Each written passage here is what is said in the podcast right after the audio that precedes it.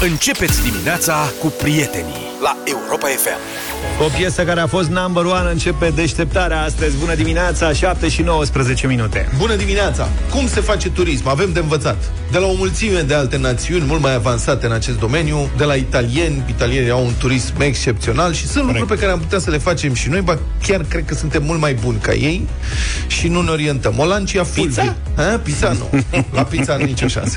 Deci o Lancia Fulvia, asta este o mașină, arată ca o savonieră, un model vechi, a a făcut o carieră pe vremuri, în anii 60, în motorsport. Aduce cu Lada. Asta vreau Lada să zic zic de pe vremea... A, așa, care era un Fiat, de fapt. Care Lada aduce cu Fiat, care aduce... Ăla era o copie după Fiat, okay. era un șet tip de Fiat și, mă rog, seamănă cu un fel de Dacia 1100 puțin mai așa. umflat, așa, da? Deci o Lancia Fulvia, parcată și nemișcată de 47 de ani, practic cam jumătate din timpul pe care îl petrec mașinile abandonate de pensionarii noștri prin parcările din fața blocurilor din București. Deci, nemișcată de 47 de ani, a devenit atracție turistică într-un orășel din Italia. Păi, dar noi avem mii de astfel de obiective turistice în București și le ignorăm. Noi suntem muzeu în aer liber, practic. Asta da. spun, cum? Ba chiar uite că există, înțeleg că unii primari chiar vor să distrugă această bază de dezvoltare a turismului și au început să mai ridice. Să știi. Pe aici pe acolo e La mine a pus cineva la maturat un Nissan cu vreun an jumate. Ai înțeles? A pus să-l fac obiectiv. Și au pus nenorociții hârtie de aia în geam. Pe cât da. un reclamagiu a sunat și au pus... Uh, fără viziune. Oameni fără viziune. Păi dar poți să faci tururi. Cum? Și deci, poți să faci Că noi mereu ratăm, dar uite, Poți acum e timpul să facem o aplicație. Mm. Iată, unde se găsesc? Cu, da, și cu modele. Sunt peste tot, să vezi un Ford. Exact. Găsești pe strada Renvierii, da. la numărul 6. Bună idee, bravo. În sfârșit o idee de afaceri bună. Poți să te pui pe treabă. Mă apuc. Da. Proprietarul acestei Daci, ăsta, acestei Lanci, Lanci. Fulvia, Fulvia da. da. Lancia, Dancia. Da, proprietarul este un domn în vârstă de 94 de ani. Uh-huh. Practic la a treia tinerețe, care a parcat mașina pe via Zamboni, în Coneliano, provincia Treviso, în 1974 Niciodată de atunci încoace n-am mai mișcat-o de acolo, probabil să nu piardă locul. să știi. Da. Dă și... Da, da, a parcat pe o pistă de biciclete dacă Eu mai fi dat câte o cheie. Eu fi dus benzină cu canistra. E, mașina nu arată prea grozav, dar e și de înțeles. Sunt și musălbatici, domne, care lovesc, care strică, numai să strice, numai să strică, dar sunt mai strice, dar văd că au, are toate geamurile, regulă și parbrizul. Au folosit-o, deci doamna, adică doamna domnului, soția, da. a avut mai întâi o cărciumioară, după care un chioș de ziare, în via Zamboni. Și a deschis un chioș de ziare la începutul anilor 60 și până acum câțiva ani. La vremea Aha, și um, a folosit lancia respectivă drept depozit. În lancia erau depozitate ziarele nevândute. Și cum presa a mers din ce în ce mai prost, presa tipărită, atunci și Lacia și, și Lancia respectivă a strâns din ce în ce mai puține ziare, dar ea a rămas acolo și uite așa au trecut 47 de ani. Și acum se face o strângere de fonduri pentru recondiționarea autoturismului. Mișto. Devine da. obiectiv turistic pentru întreg asta oraș, practic. Spun, asta spun, a apărut la știri, este peste tot. Noi nu avem și noi, uitați-vă. și ale noastre au apărut la știri toate. Da, deschideți fereastra în spate la bucătărie, spre curtea din spate. Nu putem, că la noi se îngunoaie multe.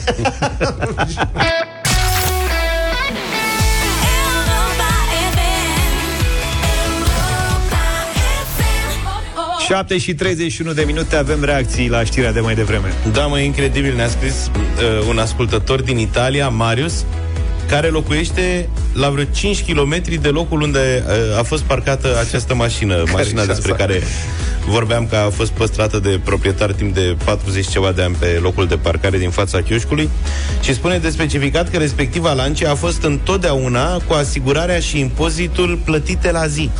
Locuiesc, cum spuneam, la vreo 5 km de locul unde a fost parcată mașina, care momentan a fost trimisă la restaurat de o persoană impresionată de poveste și ne precizează că în Italia orice autoturism lăsat pe domeniul public trebuie asigurat și impozitat, chiar dacă nu este folosit. Mulțumim, Marius, pentru mesaj. Foarte tare, care era șansa să ne asculte cineva din zona de acolo. Sunt mai multe mesaje de la ascultătorii noștri din Italia care ne spun că e regula asta Da, da, și da. ne explică de ce oamenii foloseau mașina, într-adevăr, pentru a-și depozita ziarele.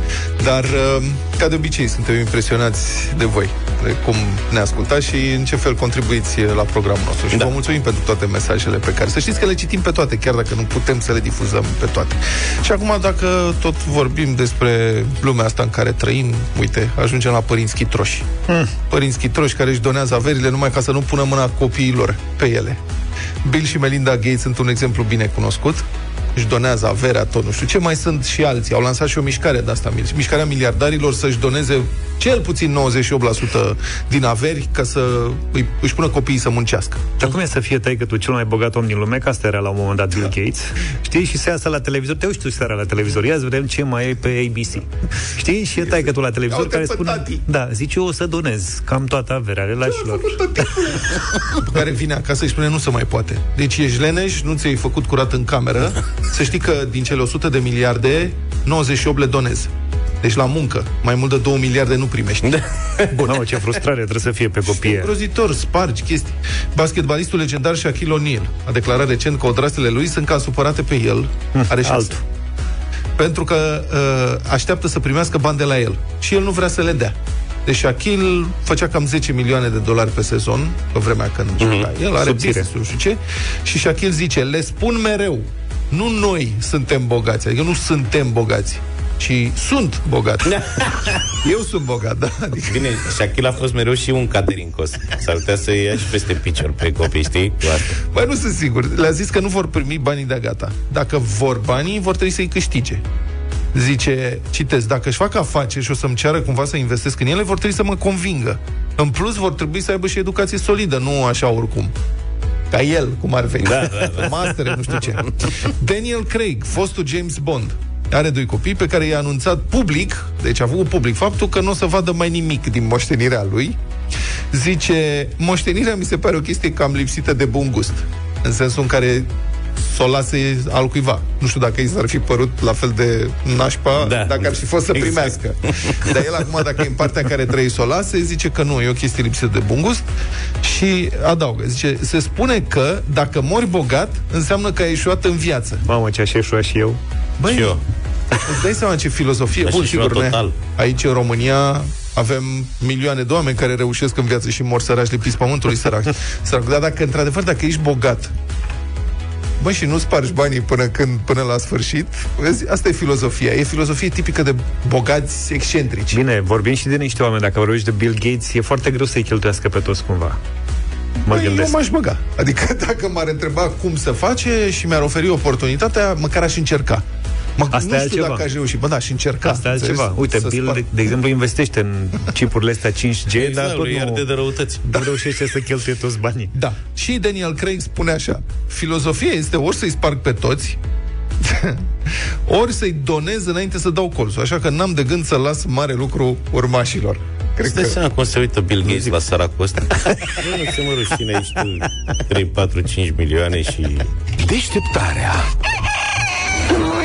Te trezești Cu Europa FM România în direct Cu Cătălin Striblea La Europa FM ce îi se poate reproșa clasei politice din România că într-o situație de criză profundă, niciunul nu a fost mai răsărit Cum ar fi ca în loc de nu mai vreau să guvernez cu tine, să fie răspunsul da, vreau să guvernez cu tine în condițiile în care? Cum ar fi să nu mai zic plec de la guvernare și să spun rămân la guvernare, hai să discutăm și hai să vedem ce e mai bine pentru oamenii ăia care mor în spitale.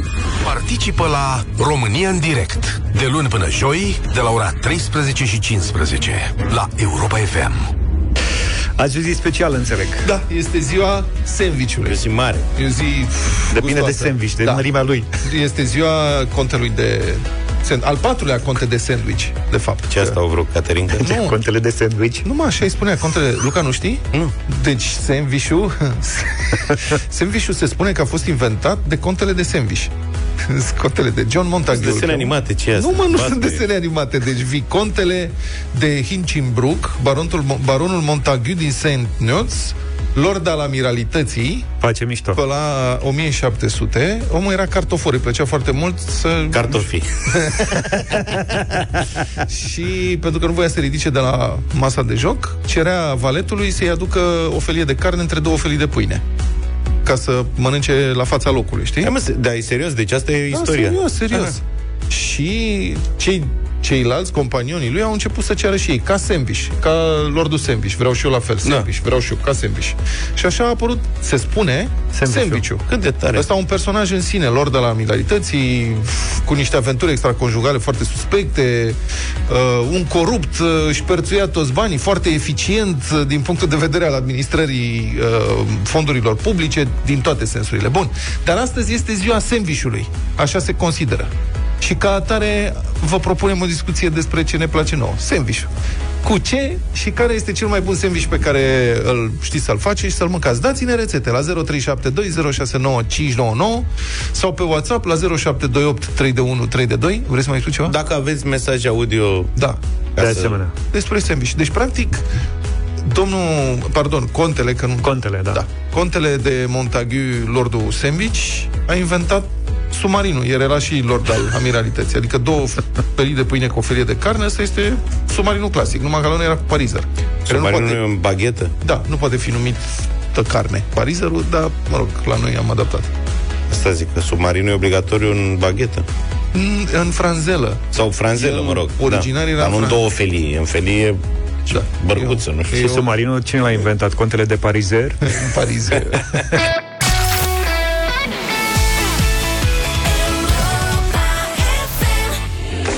7 și 47 de minute. Adevărul că mergeam un sandwich la ora asta. Mamă, mamă. Fiți n-am atenți. Pită, deci nu în franzelă de asta de București tristă, nu știu ce, pită de aia ardelenească, felie groasă, părpălită pe plită, nu în toaster sau nu știu ce, pe plita aia, dacă se poate să fie la foc de lemne, părpălită un pic, Mhm. frecată cu usturoi, pe deasupra feliuțe de slănină și ceapă roșie, praf de boia. Ăsta este sandwich sau miracol? Îl bați tu sau îl bat eu? Serios. Hai Așa, că m- așa m-am cunoscut eu cu domnul Hădean. La dânsul când, mă rog, era Da, da, da. bucătar la o căciumă în Cluj. Eu asta n-aș, n-aș înregistra-o la sandwich. Nu e sandwich, nu? Nu, că sandwich-ul cred că trebuie să aibă și capac. Și capac. Da, adică eu cred că domnul Contele Da.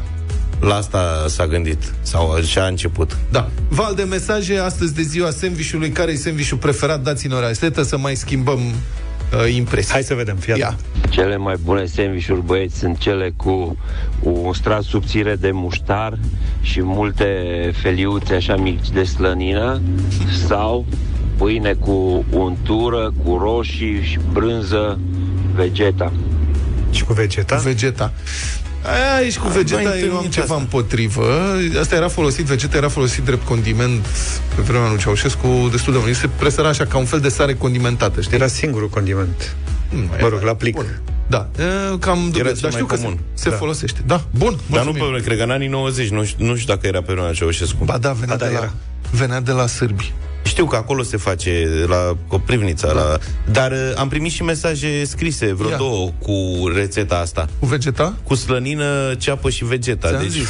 era larg răspândit. Erau niște punguțe albastre așa și cu un bucătar. Da, dar încă se folosește, să știi, da? multe ciorbe le simți, simți țipă vegeta în ele, pe la cârciumi mai răpădite. Neața băieți, Adi de la Alba Iulia. Cel mai bun sandwich care l-am mâncat până acum ai făcut de soția mea.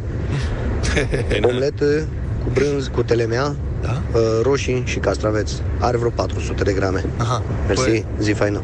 pe felia propriu-zisă. Bun. Știi, știi ce fel de... Dar la fel nu fac sandwich, adică nu-i pun capac. Felie de pâine, Așa. la fel, pită, pâine cu mai felie zdravănă, unsă cu un pic de unt semisărat și deasupra ochiuri, dar din ouă de alea mici de prepeliță. Aoleu. Da. Oh, deci nu mai Aoleu. poți. Simt că nu terminăm carton. emisiunea.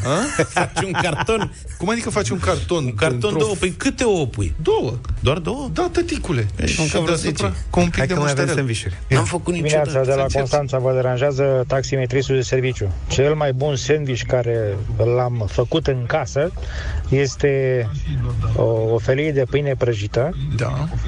cu pastă de măsline, Aha. da, blenduite da? Și o felie de roșie deasupra. Este cel mai bun. Este deocamdată cel mai sănătos și ține de foame dacă mănânci două, trei felii, ține de foame până la 12. O zi bună în continuare. Mersi. Păi Mamă, măslinele mamă. alea sunt atât de calorice. 10 măsline se ajung în principiu calorii pe jumătate de zi. Bună dimineața, băieți, Dan de la Cluj.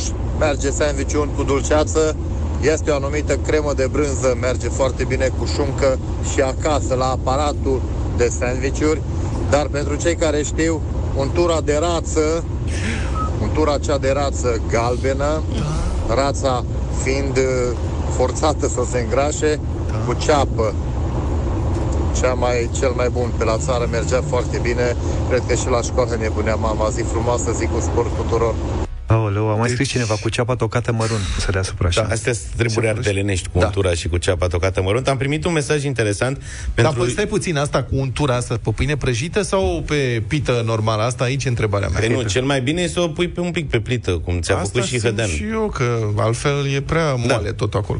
A scris Ștefan, asta e un mesaj important pentru, pentru mine și pentru toți iubitorii de pizza cu ananas. A, nu Ștefan cred. face sandwich și atent, pe o felie de pâine pune unt, șuncă, peste șuncă o, ro- o, o rondea de aia de ananas din conservă. Știi că sunt, da. se găsesc conserve cu ananas rondele. Așa, o rondelă. Așa. O rondelă sau o rondea? O Mă rog, una din ele. rondelă, protocol. așa, iar deasupra cașcaval și de la cuptor, doar până se topește exact cașcavalul peste ananas, l-a scos și la ras. Eu nu înțeleg, trebuie să încerc și eu odată. Dar Bravo, mi se pare- Ștefan, mi-ai dat o idee bună.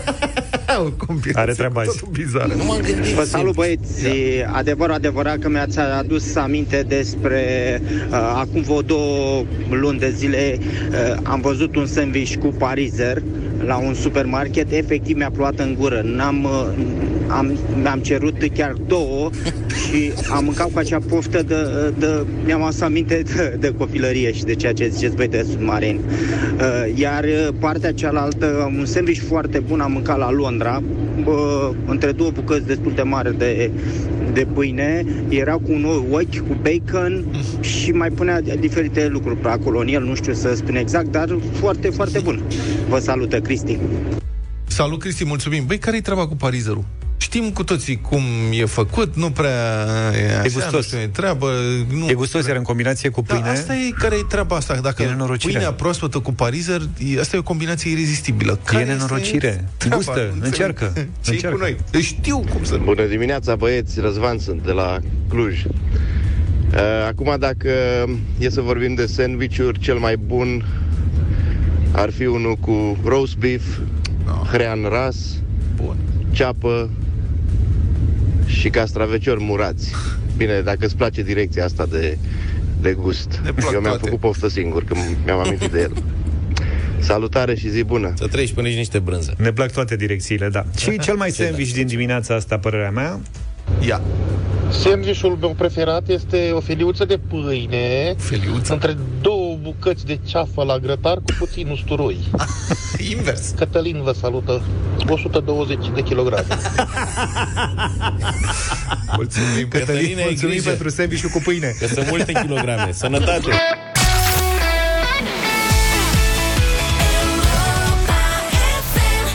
8 și 8 minute, bună dimineața Am vorbit de sandwich până acum Ne-am distrat, dar se vorbi și de lucruri serioase Da, nu putem ignora faptul că asta e, criza politică intră acum în al treilea act.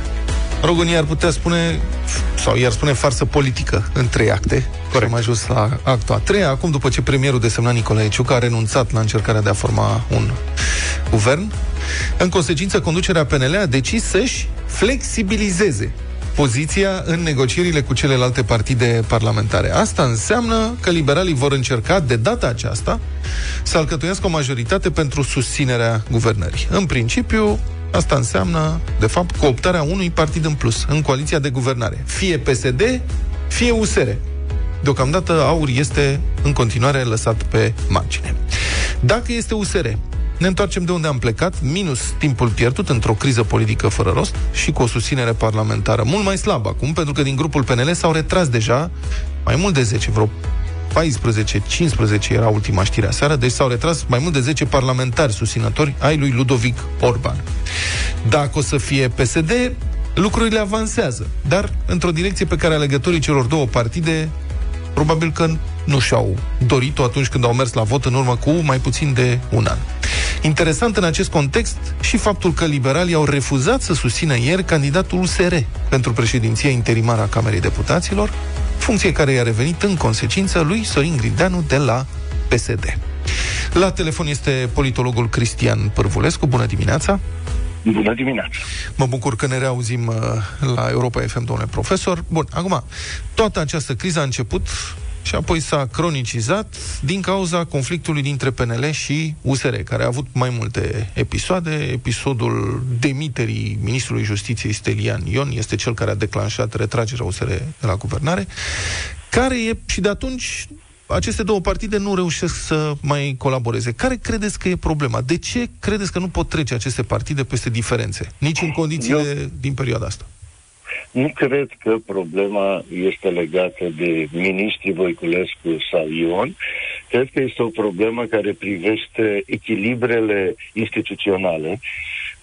PNL este un partid eh, prezidențial eh, pe câtă vreme USR nu era și s-a dovedit că USR nu cooperează cu președintele. Într-o republică semiprezidențială în care avem tensiuni între tendințe guvernamentaliste, cum era cea lui Ludovic Orban, și tendințe prezidențialiste, cum toți președinții României au avut, în are sens să intrăm acum în amănunte, evident că faptul că un partid din coaliția guvernamentală nu cooperează cu președintele este considerat inacceptabil. Deci eu cred că a fost mai degrabă alibiu uh, acea confruntare cu Stelian A fost un plan uh, și pe acest plan, folosind inclusiv uh, contextul crizei sanitare, urma să ducă fie la un guvern minoritar, dar toată lumea era conștientă că acest lucru nu poate să se realizeze, fie la un guvern de mare coaliție, uh, un guvern uh, care să aibă o majoritate constituțională, adică o majoritate de peste 66%,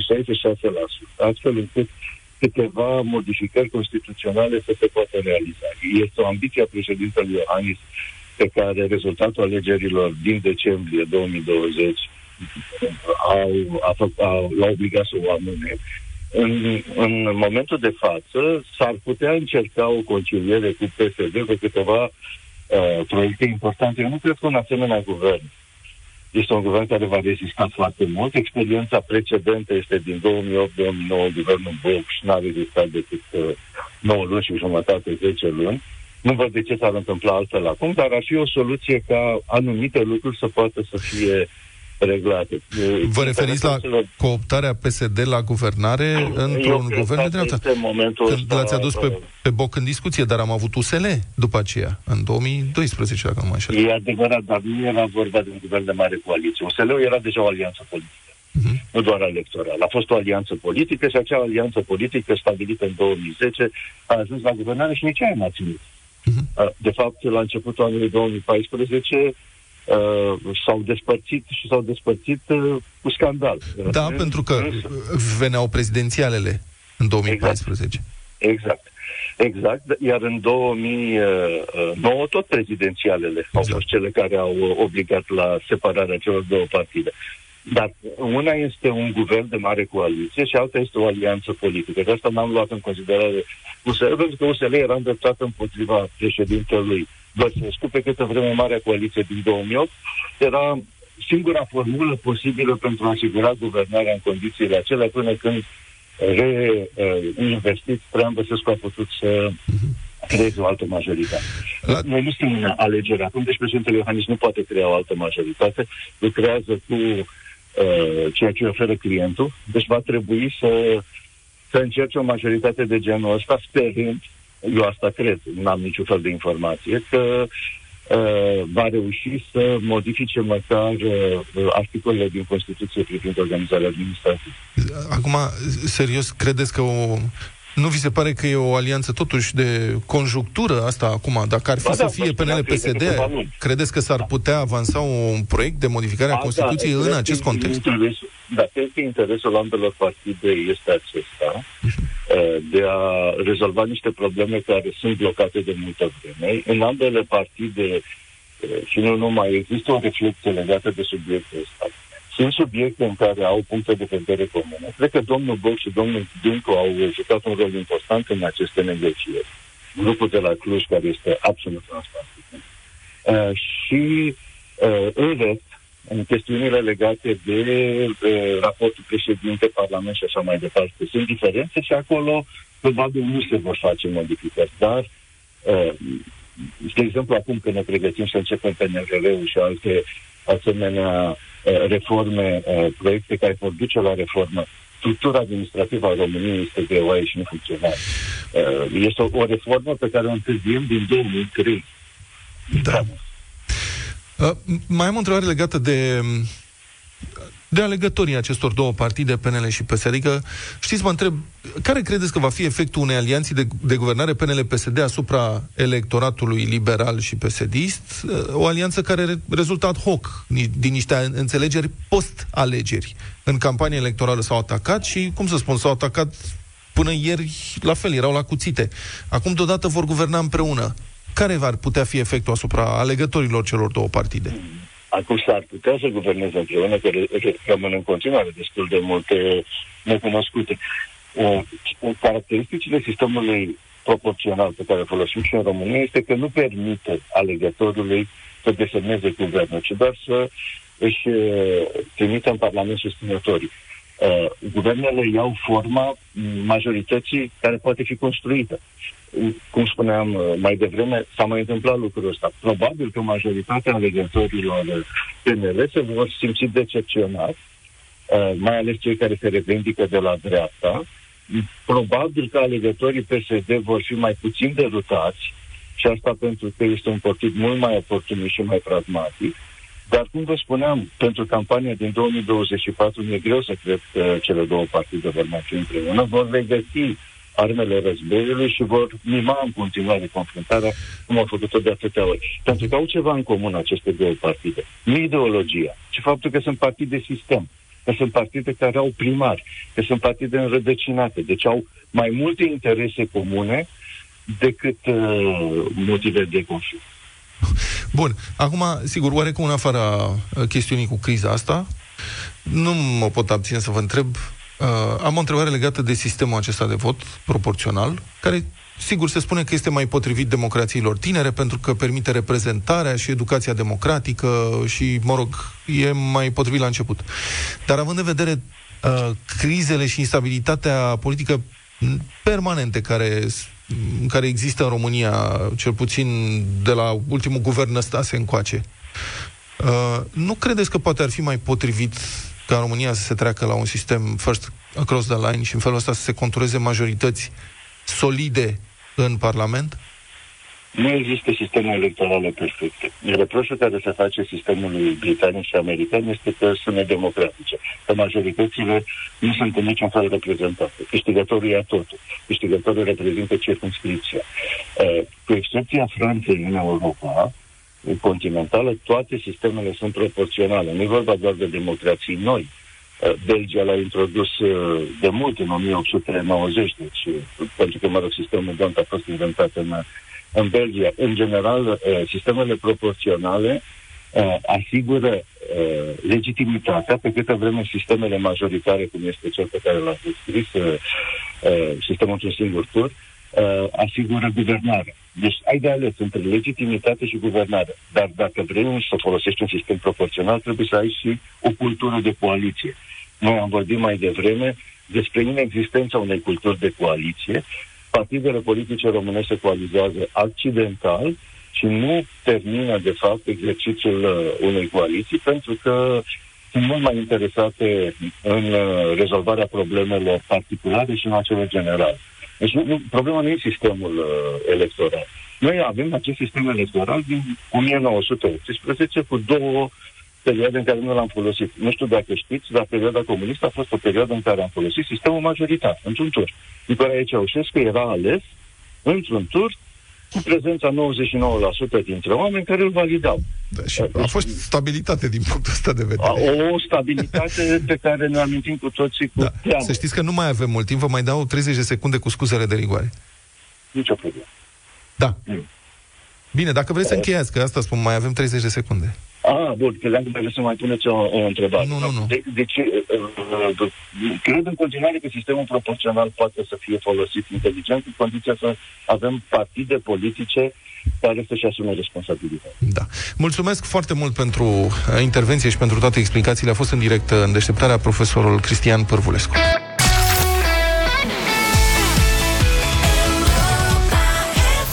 8 și 25 de minute, am întârziat un pic, dar venim totuși cu bătălia hiturilor astăzi. De unde plecăm, domnul Vlad? Da, astăzi liberalese. Fiecare dă ce trece prin cap? Trece prin cap, ce simte el că reprezintă, ce crede că se potrivește. Propunerea mea, că și așa e o perioadă dificilă acum, de la Queen, e o viață grea, it's a hard life.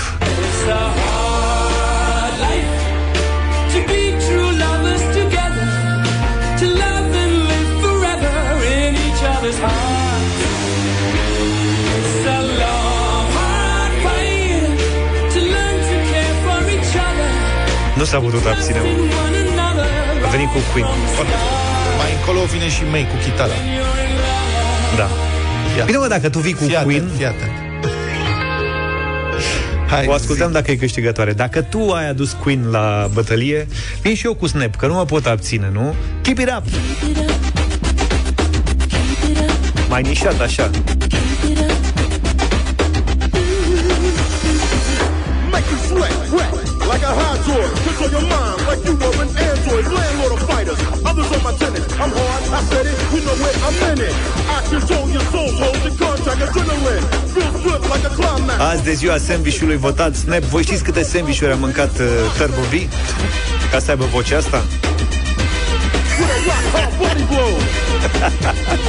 Ia să vedem cu ce vine și domnul Luca. A mea vine cam ca nu cam perete acum că ai zis de ziua sandvișului.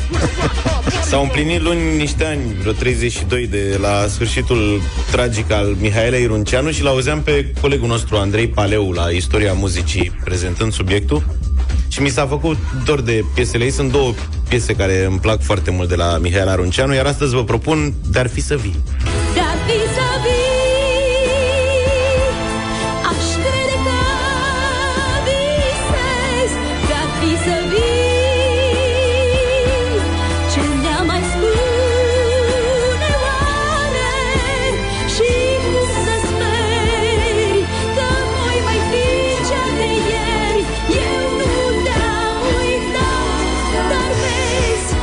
Astăzi. Hai să vedem ce se întâmplă 0372069599 Sorin, bună dimineața Salut, Sorin! Bună, dimine- Salut. Bună dimineața! It's a hard time. Mulțumesc. Uh, pardon, scuze, scuze. Ați, uh, ați încercat vreodată pătrăgele verzi prăjite? Băi, nu. Serios? Glumești? Exact nu. Exact ca și vânăta, e un deliciu. Am văzut filmul Pătrăgele verzi prăjite. Există un film extraordinar. Și am încercat și noi de câțiva ani. Ceva teribil. Ia să încercăm, domne. Mulțumim Băi, mult facem și ce pentru facem, vot ce dăm în rețete, și jur, pentru deci- rețete. Mulțumim. Ah, nu se mai poate. E un film. Hai, zi mai departe. Foarte tare. Salut, Radu Salut, Radu. Stai așa, Radu Am bună uitat să-l dimineața. întreb pe Sorin dacă sprăiește în baie de ulei sau... Haide, că, ne vedem descurcăm. filmul. Da. Spune. Radu. Radu. Alo. Da, Da, da te ascultăm Salut, Radu. Salut, salut! Queen toată viața de acum încolo. Cu toată viața Mulțumim foarte mult. Dan, bună Frumoasă dimineața Salut, Dan. Bună dimineața, în drum spre casă, dinspre Italia, da, uh, către Cluj. O să vreau să ascult It's a Hard Life. Uh, Acum, uh, al treilea vot, da? Deci o să ascultăm Queen. Clar. Și după aia, pe drum, o să-mi fac un sandwich din ăla. O să arunc, uh, cum spuneam și în mesaj, uh, salamul ăla uscat și cașcavalul și o să-l savurez, așa. Bravo, bravo. V-am Ei, pupat, poftă băieți. bună. Și Dom'le, da. dacă, apu- dacă, dacă ajung prin Conelianu, o să vă fac o poză la mașină. Dar am înțeles că autobusul are... Ore, da, o refac Saurare, acum. la- Ore. Da, da, dacă vii acasă. V-am pupat, faci un băieți. Submarin cu parizer, ce salam uscat. Drumuri bune. Ai grijă, colegule. Da, practic Câștigat clar pâinea. Practic, uh, Dan a adunat toate subiectele din această dimineață într-o singură intervenție, Exact. în direct la bătălia hiturilor. Mulțumim pentru voturi. Cu criza Trebuie să politică căutăm nimeni... filmul cu pătlăgerele. Lasă Hai mă că îl criza. căutăm și ne uităm acum, revenim puțin mai încolo. Dacă îl găsim. Taman, ce ai zis că nu mai poți să propui Queen și uite că ai propus Queen și ai bătut la zero astăzi. Da, n-am, n-am propus Queen care a mai câștigat. Foarte bună Păi piesă. da, dar pf, ai ales o piesă absolut superbă, adică era greu să te bați cu piesa asta. Uite, o să caut și o piesă nasoală de la O să fie greu să găsești. Da. Bun, uh, azi, băi, m- m-a surprins o știre, nu m-aș fi așteptat să vină de repede, cea mai bine vândută mașină, mașină în Europa, automobil. Uh, luna trecută a fost un model electric, Tesla. Deci aș fi crezut că ani de zile de acum înainte, cota mașinilor electrice o să tot crească, dar nu o să ajungă cel mai bine vândut model, un model electric, Tesla, Tesla 3. Și au început să ia viteză, serios, adică inclusiv în România, depinzi foarte mult de stații de încărcare. În România am mai auzit o știre, planul e să fie instalate vreo 18.000 de stații rapide de încărcare în următorii 4-5 ani, cu bani de la Uniunea Europeană în mare parte, de la PNRR. Uh-huh. Sigur, ar trebui să avem un guvern funcțional. Ca să... O să avem. O să avem. Da. Și să facă și autostrăzile alea, că și electricele. Trebuie să meargă și ele pe undeva. Da. Săracele. Și una dintre întrebările care încep să fie cel mai des auzite în ultima vreme este asta. Cât costă, de fapt, să faci un plin electric? Că e important, știi? Oamenii spun, băi, e mai ieftin decât cu benzina. Dar cum? Și um, e mai complicat puțin, că sunt vreo trei posibilități să încarci o electrică. De obicei și deocamdată, deci avem așa, încărcarea la stații publice. Sunt stații de încărcare publice, acolo e gratis. În schimb, când vine vorba despre locații private, încărcarea se calculează pe kilowattoră. Cumperi, cum cumperi litru la benzinărie de uh-huh. motorină sau, mă rog, benzină, GPL-ul se vinde tot la litru? Da. Da. Deci cum cumperi litru, aici cumperi kilowatul. Și aici poți încărca acasă, la priza de frigider. Ca să nu ne încurce, poate să scrie litri și la ăștia. Da. Dacă ai, dacă ai cum încarci acasă în priza șucă obișnuită, dar acolo timpul de încărcare e foarte lung, e mai lung, că e amperaj mai mic, putere mai mică, mă rog. Sau încarci la o stație dedicată și prețurile sunt diferite um, aici și diferă și timpul de încărcare. Deci, la un kilowatt pentru consumul casnic, uh, prețul e cam de 60 de bani. Deși mai variază în funcție de contract, dar să zicem cam 60 de bani kilowatt. La o stație de încărcare, prețul variază între 60 de bani și 2 leuți. La stațiile de încărcare semi-rapidă, înțeleg, nu am mașină electrică, nu știu, dar variază între 60 de bani și 1,50 leu. Uh, Curentul cel mai scump este cel de la stațiile rapide, până în 2 lei. O mașină cu o baterie de 50 de kWh are o autonomie medie de 250-300 de kilometri și ziarul Libertatea, care a făcut pendelete aceste calcule, ajunge la concluzia asta. Încărcarea unui autovehicul electric cu baterie de 50 de kWh la o priză de acasă, la un șuco de acasă de frigider, costă medie 30 de lei pentru 300 de kilometri. Dacă pui benzină, pentru 300 de km te costă vreo 150 de lei, cred. La un consum de 8-9 litri la sută, nu? Sper să nu greșesc. Dacă încarci la stație privată, costul total al unui plin o să fie de cel mult 100 de lei la alea ultra rapide. Deci tot e ceva mai economicos decât benzina, dar nu așa de mult. Adică 100 de lei versus 150. Da, acum că s-a scumpit semnificativ curentul electric. S-ar putea să fie nasol. Da. Și să te îngrămădești pe alea publice care sunt gratuite. Că la gratis e gratis. Adică acolo Deci alea- e cel mai bine. Da, dacă tot să rămână gratis. Vor să fie poveșnice gratis. Nu știu dacă Și alea mai probabil. sunt. Cred că- Bun, acum electricele au dezavantaje și avantaje, e ca în inginerie, nu există soluție ideală. Dezavantajul este asta cu autonomia și cu timpul de încărcare. Deocamdată autonomia e mai redusă, deși da. mașinile mai nou electrice văd că au autonomie de 400 de km sau chiar mai mult. Subaru meu Forester, o autonomie de 400 de km n-a avut niciodată. Dacă mergeai la vale, puteai să găsești și la el. Da, dar mă Auzi, duceam dar mai la- au un dezavantaj. Sunt foarte... Da, mă duceam la mare și trebuia să alimentez. Când mă întorceam, nu puteam să fac cu același timp. Sunt, uh, sunt destul de scumpe prin comparație cu celelalte mașini. Sunt mai scumpe. Adică asta că să recuperezi banii în câțiva ani e și nu e adevărată, depinde, uite, unde de alimentezi, cât mergi cu ea, cât o folosești și așa mai departe. Da, dar îți recuperezi bani foarte mulți, nu neapărat din alimentare, deși și alimentarea contează. Dacă alimentezi acasă, poți, să- dacă ai posibilitatea să alimentezi acasă, o lași peste noapte și în 7-8 ore se încarcă. Nu Dacă chiar- dormi acasă, Da. ai posibilitatea. Și dacă ai cum să tragi sârma până Da. la mașină, de la frigider.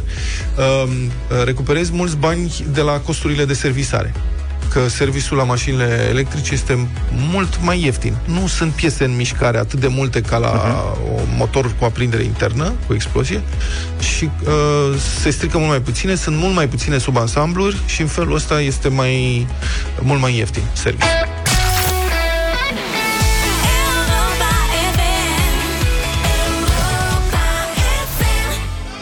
Ne apropiem de ora 9, vin știrile care contează peste 10 minute. La sfârșitul săptămânii trecute, Ministrul Educației le-a impus școlilor să afișeze pe propriile site-uri gradul de vaccinare al cadrelor didactice.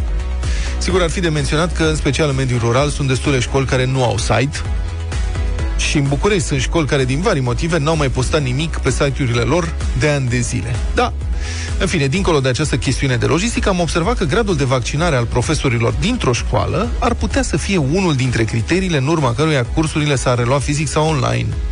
Cum la nivelul Ministerului Educației nu am găsit date centralizate, am făcut de capul nostru o mică cercetare. Pe scurt, am luat primele 5 și ultimele 5 licee din București în funcție de media de admitere și de rata de promovare la bacalaureat. Deci cum ar veni cele mai bune 5 licee și cele mai slabe 5 licee. Apoi am comparat aceste date cu gradul de vaccinare al cadrelor didactice din liceele respective. De ce? De ce nu? Iar rezultatele sunt cel puțin interesante. Victor Marin are detalii. În 2021, ultima medie cu care s-a intrat la Colegiul Național Grigore Moisil din București a fost 9,53. Este a cincea medie de admitere din capitală și una dintre cele mai mari din țară, un liceu de top, deci. Ei bine, întâmplător sau nu, rata de vaccinare în rândul angajaților acestui liceu este de 70,13%, spune directoarea Dana Bobocea, adică de vreo două ori mai mare decât media națională. Am ajuns aici uh, prin decizia fiecăruia dintre angajații acestei școli. Oameni informați sunt oameni care au capacitate de decizie și sunt oameni care au ales în cunoștință de cauză varianta care li s-a părut mai potrivită. Nu pot să spun că am făcut uh, un efort susținut eu ca director al școlii sau Consiliul de Administrație. Nu. Câți dintre colegii dumneavoastră s-au vaccinat în ultima lună? Destul de puțini. Majoritatea s-au vaccinat în uh, primele etape. În ultima perioadă, mai mult din uh, rândul uh, colegilor din nedidactic. Bănuiesc că mai aveți uh, colegi care au anumite rezerve privind vaccinul. Cum decurg discuțiile cu aceștia? Nu există discuții de natura constrângerilor, ci doar discuții principiale la modul ce părere ai, cu mențiunea că nu reprezintă vreo cercetare științifică, ne-am uitat și la rata de vaccinare a celor câteva licee din București, unde s-a intrat chiar mai greu decât la Grigore Moisil. Am ajuns la concluzia că la primele cinci licee din capitală, după media de admitere și rata de promovare la bacalaureat, cadrele didactice și nedidactice s-au vaccinat în medie în proporție de 77,52%. Și am mai făcut ceva. Am luat și ultimele cinci licee din București, unde s-a intrat chiar și cu medii puțin mai mari de 5. Aici, rata de promovare la bacalaureat nu sare de 35%. Mulțumită Inspectoratului Școlar București, am aflat care e rata de vaccinare în patru din cele cinci unități de învățământ. Și trăgând linie, angajații liceelor pentru care avem date s-au vaccinat în proporție de 60,13%. L-am rugat pe psihologul Daniel David să compare cele două rezultate, respectiv 60,13% și 77,52%. Pe mine nu mă surprinde, deoarece știm, de exemplu, dacă ne uităm la analiza datelor la nivel de țară, și acolo există o corelație uh, destul de puternică între rata de vaccinare în diverse țări și rezultatele la testele PISA în acele instituții în care educația este de calitate, inevitabil știința are un rol central, fiindcă n-ai cum să faci educație de calitate fără să te bazezi pe elementul de știință. Ceea ce ați găsit dumneavoastră este sigur o ipoteză interesantă care merită explorată și făcută studii mai complexe, mai reprezentative, dar eu este o ipoteză interesantă. Cu alte cuvinte, legătura dintre nivelul de educație și gradul de vaccinare merită cel puțin luată în calcul. 9 și 11 minute, Busy Nation, bună dimineața, Moise Guran. Bună dimineața și bine v-am găsit. După cum probabil ați auzit la știri, în ultimele două săptămâni s-au vaccinat un milion de persoane în țara noastră. Prea târziu pentru a mai evita un adevărat tsunami în valul 4, dar Așa cum se vede deja încă din aceste zile, prea puțin și pentru a evita un val 5. care, o spun epidemiologică, vine și cel mai probabil se va profila începând de prin ianuarie, după sărbătorile de iarnă. Din încăpățânarea prostească a unor autorități care nu au luat măsuri epidemice, chipurile ca să protejeze economia până au murit mii de oameni și s-a ajuns în final tot la restricții, cred că oamenii de afaceri, patronii, directorii, dar și angajații din țara noastră ar fi trebuit să tragă deja învățăminte severe până acum. Dacă nu au făcut-o, o să le emit eu. Pentru că în afară de valul 5 se mai profilează încă ceva. Nu numai că autoritățile vor fi luate probabil pe nepregătite de oricâte valuri epidemice vor mai veni, dar nu se știe când vom mai putea vorbi în România cu adevărat de autorități. Busy Nation cu Moise Guran la Europa FM. Economia este despre oameni, nu despre indicatori. Când vorbești de creștere economică sau de creșterea PIB pe cap de locuitori, nu poți transmite bucurie, satisfacție sau inspirație dacă indicatorii ăia au crescut din împuținarea locuitorilor sau din diluarea nivelului lor de trai. Încă din primăvară, de când domnul Cățu sărbătorea valul 3 și acela cu mii de morți, dar și cu cârciumile și molurile deschise care ne-au scos primii din recesiune în Europa, v-am spus că acest mod de a gândi și de a acționa este pur și simplu rușinos. Pe de altă parte, evoluția economică a acestui an în România ne-a arătat faptul că domnul Florin Câțu, promotorul politicii fără restricții, indiferent de rata de vaccinare și de prețul plătit în vieți omenești, n-a făcut decât să răspundă populist unor presiuni venite și ele din societate, acolo unde un număr neprecizat de angajatori, organizații patronale și alte grupuri de presiune i-au împărtășit miopia de a nu înțelege că fără măsuri epidemice, în final, epidemia tot distruge economia fie prin împuținarea numărului clienților, fie prin indisponibilizarea prin boală a angajaților, fie prin revenirea la restricții, fie așa cum se întâmplă de obicei la noi și se întâmplă și acum, prin toate variantele rele combinate grămadă într-un mod în care nu mai înțelege nimeni de unde am plecat și cum am ajuns la un asemenea dezastru. Vreau să fie clare două lucruri, ca să putem merge altfel înainte. La fel cum au partea lor de responsabilitate, în special comercianții din moluri și patronii din Horeca, în ignorarea generală a posibilității de vaccinare peste vară, după această toamnă dramatică, toți acești mici influenceri de grup din societate trebuie să fi înțeles că dacă nu impui restricții la un moment dat, fie ajuns să le impui mai târziu, cazul englezilor, fie asumi omorârea unui mare număr de oameni, cazul suedezilor, fie și una și alta, cazul nostru. Acum să aruncăm un ochi și în prezent. Faptul că săptămâna trecută am depășit pentru câteva zile peste 100.000 de, mii de vaccinări pe zi, într-un moment în care numărul cazurilor raportate bătea în 20.000 pe zi, indică fără dubiu faptul că frica, nu logica, ci frica, a fost cel mai puternic argument pentru vaccinarea populației din România. Dincolo de faptul că spaima rudimentară este instrumentul cu care lucrează și antivaxării, vaccinarea oamenilor de frică este un lucru rău în sine și contraproductiv în general. De ce? Simplu. Uite, aceleași mecanisme de absență a unui comportament rațional care au dus în final la creșterea numărului de vaccinați, au dus și la scăderea rapidă a numărului zilnic de vaccinați, imediat ce epidemiologii au spus că probabil vârful valului 4 a fost depășit. Vârful, nu valul.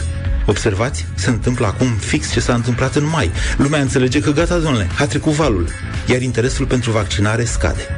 De aici vă spuneam și perspectiva tot proastă pentru valul 5. Dacă nu se întâmplă cumva vreo minune până atunci. Dar ce anume ar putea să se întâmple? După cum ați băgat de seamă, Parlamentul României, spre deosebire de cel al Franței sau de parlamentele altor țări europene, pare să eșueze în a reglementa certificatul verde. Deci, mai rămâne ca exact cei care au căzut în primăvară în capcana populistă a lui Florin Câțu să o conștientizeze acum și să pășească afară din ea, pentru a nu mai trece și la primăvară, a cincea oară, prin aceleași experiențe dramatice și prin aceleași scăderi de vânzări prin care trec acum.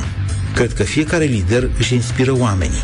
Prin lider, eu nu înțeleg lider politic neapărat, nu președintele țării sau prim-ministrul. Și șeful de echipă e un lider, și părintele unei familii este un lider, iar exemplul personal este întotdeauna cel mai puternic. Un patron nici nu își poate concedia angajații care nu vor să se vaccineze, dar îi poate inspira pe aceștia la fel cum o firmă mai mare și mai cunoscută fie ea și un restaurant sau un lanț comercial, poate inspira firme mai mici, făcându-și, de exemplu, reclamă cu faptul că angajații săi sunt vaccinați, dacă într-adevăr sunt. Un exemplu de bune practici pe care nimeni nu-l vede acum îl reprezintă chiar corporațiile multinaționale de la noi. Pentru că în valurile precedente le-au fost nevoite să-și închidă secții sau chiar fabrici întregi câte o săptămână sau câte două pe măsură ce li se infectau angajații, peste vara au avut grijă să desfășoare campanii interne, să le aducă chiar centrul de vaccinare în întreprindere, acolo unde a fost cazul unor platforme de mii de angajați. Iar în acest al patrulea val, N-am prea mai auzit de secții sau de firme mari închise din cauza COVID, nu-i așa? Ei bine, aceste lucruri trebuie spuse, iar bunele practici trebuie multiplicate. În absența unei legislații adecvate și în prezența unui faliment de facto al autorității din România, cred că fiecare dintre noi trebuie să găsească la nivel micro modalități de a înlocui frica cu persoasiunea bazată pe logică, constrângerea cu convingerea și, de ce nu, în final, individualismul egoist cu solidaritatea. Moise Guran, am ascultat Busy Nation. Wake up, wake up, Deșteptarea wake up. Rise and shine. în fiecare dimineață la Europa FM.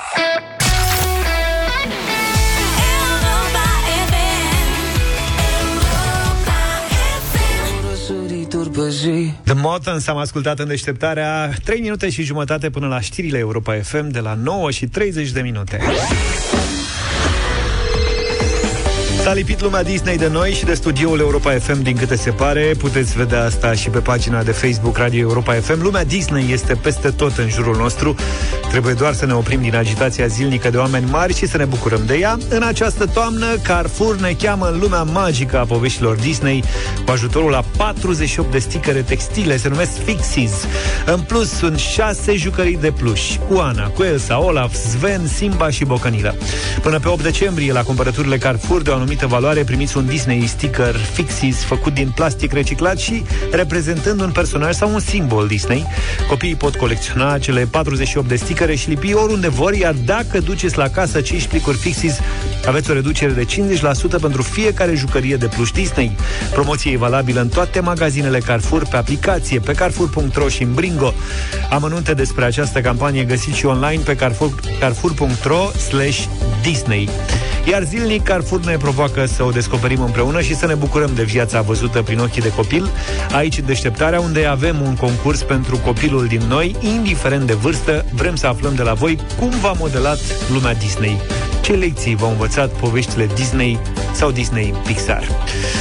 Colegi, care e primul film Disney care vă vine în minte? Când l-ați văzut prima oară și ce amintire aveți despre el? Da, pisicile aristocrate. Mm, miau. Da. We are Siamese, if you please. Ah, Pisicile nu, nu, nu, nu, nu. Păi, ba da, era cu... Am înțeles, dar nu trebuie să cânti tu. Nu trebuie să cânt. Am înțeles, da. Și am un pisoi în cartier pe care îl cheamă Berlioz și care după Poc este cel mai simpatic pisoi.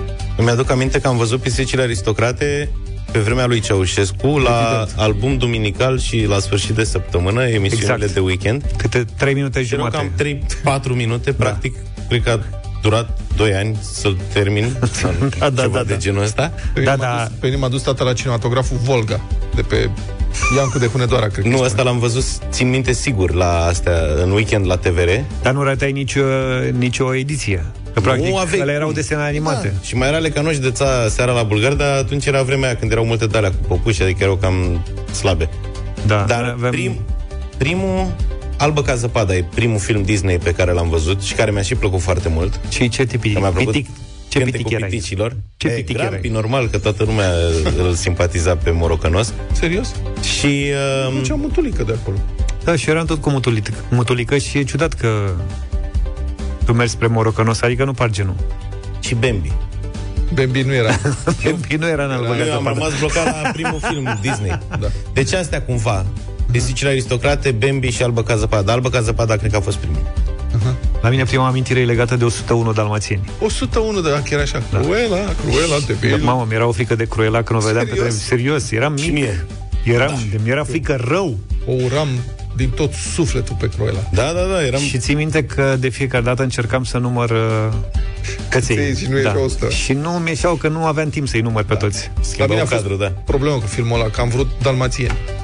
Și am cerut dalmațieni ani de zile, săracul tata, tot încerca să scape de cererea mea cu dalmațienii, să aducem niște dalmațieni acasă. Da, și ți-a dat o Cruella până la urmă. Nu, Nu. nu. dalmațieni, dar mi-a dat voie să aduc multe alte animale.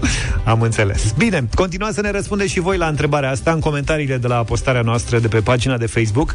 Iar la sfârșitul zilei, povestea voastră poate fi cea premiată. Premiul zilei constă într-un Disney Kit de la Carrefour, format din geantă de cumpărături Disney, 10 sticăre, 3 plușuri și un card de cumpărături în valoare de 200 de lei, pentru că lumea Disney se lipește de tine și aduce premii de poveste cu Carrefour la Europa FM. Mulțumim, vă așteptăm pe Facebook, 9 și 30 de minute, știri acum la Europa FM, Iulia Noghe cu noi. Bine v-am găsit la știri pentru a evita... Jucăm dublu sau nimic și în această dimineață la Europa FM. 2400 de euro este premiul cel mare, 300 de euro prima întrebare. Marius din Târgu Jiu e cu noi. Bună dimineața! Salut, Marius! Bună dimineața și vă salut! Salut! Mai cu viață, mai cu viață! Pe concurentul de ieri nu-l chema tot Marius? Nu știu, dacă vrei căutăm, nu mai știu. Că e săptămâna Mariusilor. Nu e un singur, nu e un singur Marius scurt de coadă. Categoric nu, da, e o coincidență importantă. Oricum nu era din Târgu Jiu. Marius. Se mai mută oamenii. Normal. Marius Ia e zi, și Marius. tot Marius sau alt Marius? Altul, din Târgu Jiu. Ce zici, Marius? Pe unde te găsim? În Târgu Jiu, ți-a zis. Lasă în Târgu Jiu, acasă, la serviciu, la parcul de distracții. Ai, La drept, serviciu. Ai dreptate, ieri a fost Eva. A, exact, în luni a fost Marius. Gata, mă. Că acum ați Uită văzut. coincidențele. Da. Deci, Marius, aș vrea să spun așa. Eu sunt foarte nemulțumit. Sunt cele mai simple întrebări pe care le-am văzut în acest sezon. Și nu te mint. Ia să verificăm. Și mai ai și varianta ajutătoare la final, dacă o să vrei, dacă ajungi la a patra întrebare, îți dă și variante de răspuns. Hai că ți-a zis Vlad tot. Da. Deci, Și e adevărat, nu te minte, dar exagerează puțin. Adică nu chiar cele mai, au, au mai fost unele mai ușoare până la, cred că sunt prima întrebări. ediție, pentru 800 de euro. Acum mergem până la 2400 de euro. Deci, dar raportat la premiu, sunt de acord cu Vlad, sunt întrebări ușoare. Hai că l-ați băgat în ceață. Ia zi, Marius. Da. Ce Dar nu- strategie dar nu aveai și ce s-a întâmplat între timp? Să nu începeți să deveniți politicieni.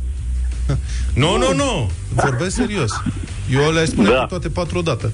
Pentru 8 secunde citești toate întrebările și îți dă răspunsurile totodată. Pac, vrei să facem de asta? Vrei să facem de asta? Da. Marius, colegi, ai ceva ajutor? Momentan, nu. Lângă mine nu am. După ce câștig o să vin. Mai târziu nu mai contează. Da. Sună el mai târziu. Hai că acum au mai venit niște prieteni. Putem să mai încercăm. să mai facem.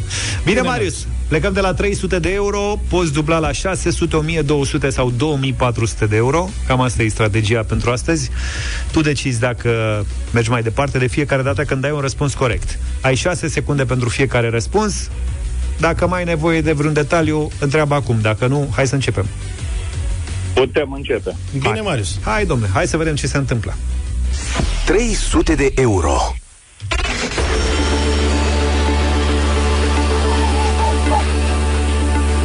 Sau câinii. Da. De ce e cineva lângă Marius? Ești pe lângă Giurgiu, că se aud câinii din Giurgiu. Nu, nu. Avem și pe aici câini. Marius, fă abstracție de câini, concentrează-te și spune-ne pentru 300 de euro, aproape 15 milioane de lei vechi, în lei. În ce oraș se află mormintele regilor României? Mormintele regilor României sunt în orașul Curtea de Argeș. Mamă, dar îți place să joci la risc? Am o rugăminte. Pe viitor, la următoarele întrebări. Să nu mai repeți întrebarea, că pierzi mult timp. Da, da. Da, deci vezi că ai numai 6 secunde. Dacă venea Adică- semnalul pe jumatea frazei, pierdeai. Da, chiar dacă tu începusei să rostești răspunsul prelungit, știi? Pe undeva Ok, Mar- da. Marius se mi-aduce aminte de școală. Că Asta, da. asta era una din formulele cu care încercai să răspunzi, te mai gândeai un pic, îți mai sperai ceva. Nu, dar asta, dacă vă aduceți aminte, formula asta era folosită ori atunci când răspunsul era corect, ori când n-aveai nici cea mai vagă idee și exact. o lungeai tu. Da, dar deci făceai- mormintele regilor... Acolo era altfel. Unde se află mormintele Exact. regilor României? Da, da, da, mai întrebai mm. odată. În România. Mormintele regilor României se află... Marius, ai câștigat 300 de euro, felicitări! Mulțumesc! La Curtea de Argeș. Bravo! Sunt toți regii For- României. formulă completă, cum ar veni. Pe Carol al doilea l-au adus mai recent, am aflat. Da. Eu nu știam, mărturisesc. Între timp l-au adus și pe Carol al doilea, deci e familia completă acolo. Marius, mergem mai departe? Ținând cont că e primul premiu câștigat în viața mea, mă opresc aici. Nu începe cu... Nu, asta nu e atitudine de învingător. Ce De greșeală. acord, dar e, e fiind cu totul sau nimic, mai bine Nu e ceva totul, e decât- dublu. Băi, dacă ți-am zis că Da. da. simple întrebările, Asta este. Cine nu... Marius, cel puțin deci... pentru următoarea întrebare o să-ți pară atât de rău că n-ai mers mai departe. Cine nu riscă, nu pișcă. Pișcă. Așa e. Pe de altă parte, pește mic. Dar am asigurat o rată și pentru o lună și... Da, nu, sunt bani buni, 300 de euro nu e puțin. Păi, da, da. De asta zic. E chiar foarte e bine, mai dar... bine... Ce lucrezi, Marius? E, deci, e decizie finală. Ce lucrezi tu? Inginer. Și câți ani ai? Mă, inginer, puh, inginer în ce, spe- 51. ce specializare? Mulți înainte. Ce specializare? Mul- Mecanica. Mecanică. Hm. Ești chiar pe aproape, dar tot are legătură cu ingineria următoarea Hai mă, ce întrebare. naiba? Serios care are legătură Păi cu asta zic, ingineria? e foarte... Deci ești... Și un pic cu chimia. Ești pe cro- subiect. Ești croit pentru întrebarea a doua. Marius, care e Eu decizia ți-o ta? adresez oricum și în afara concursului.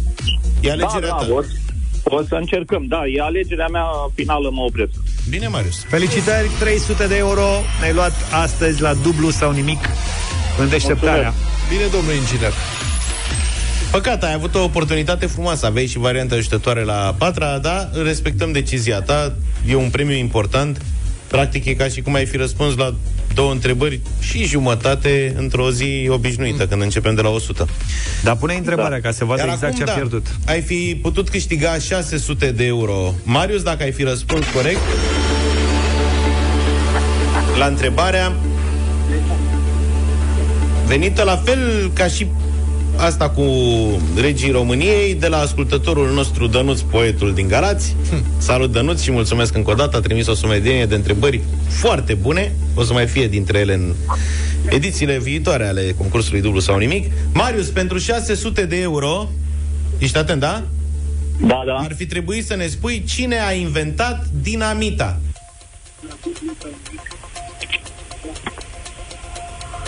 Da, îmi, îmi scapă. E bine că m-am retras. Nu, Bravo. nu mi-aduc aminte. Corect. Hmm. Cu Nu ăla cred. cu premiu, cu... Nu cred că nu ți-aduce aminte, cred că te joci cu noi. N-ai cum. Nu, nu, serios. Nu. Ok, bine. Ăla Înseamnă- pentru pace Înseamnă că ai avut o inspirație, da. Ai- dă- Se dă un premiu pentru pace în numele lui. Da, premiul Nobel. Asta. Iată, Alfred Nobel. Da, nu îmi scăpa și e mai bine că m-am Bravo, retras. nu ai fost Nu, inspirat, dar nu era grea întrebarea. Pentru 600 era grea, de euro da, era civilizată. Probabil e posibil datorită emoțiilor. Sigur că da, da. Nu, sunt mulți factori în uh, concursul nostru care influențează concurenții. Uh, felicitări, ai fost inspirat să te oprești până la urmă Mulțumesc. Bravo. și să te bucuri de premiu. 300 de euro au ajuns la Târgu Jiu în dimineața asta În- Înțeleg că se bucură banca de premiul lui, nu? Ai zis că o să plătească Da, o să plătească contează? o rată și un pic Cu banii de rată face altceva. Foarte bine face Vă așteptăm cu înscrieri pe site pe europafm.ro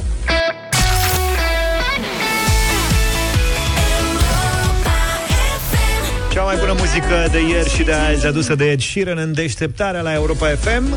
Emisiunea noastră a ajuns la final, dar se deschide una nouă, o emisiune nouă, Europa Express. Sorin Niculescu vine după ora 10.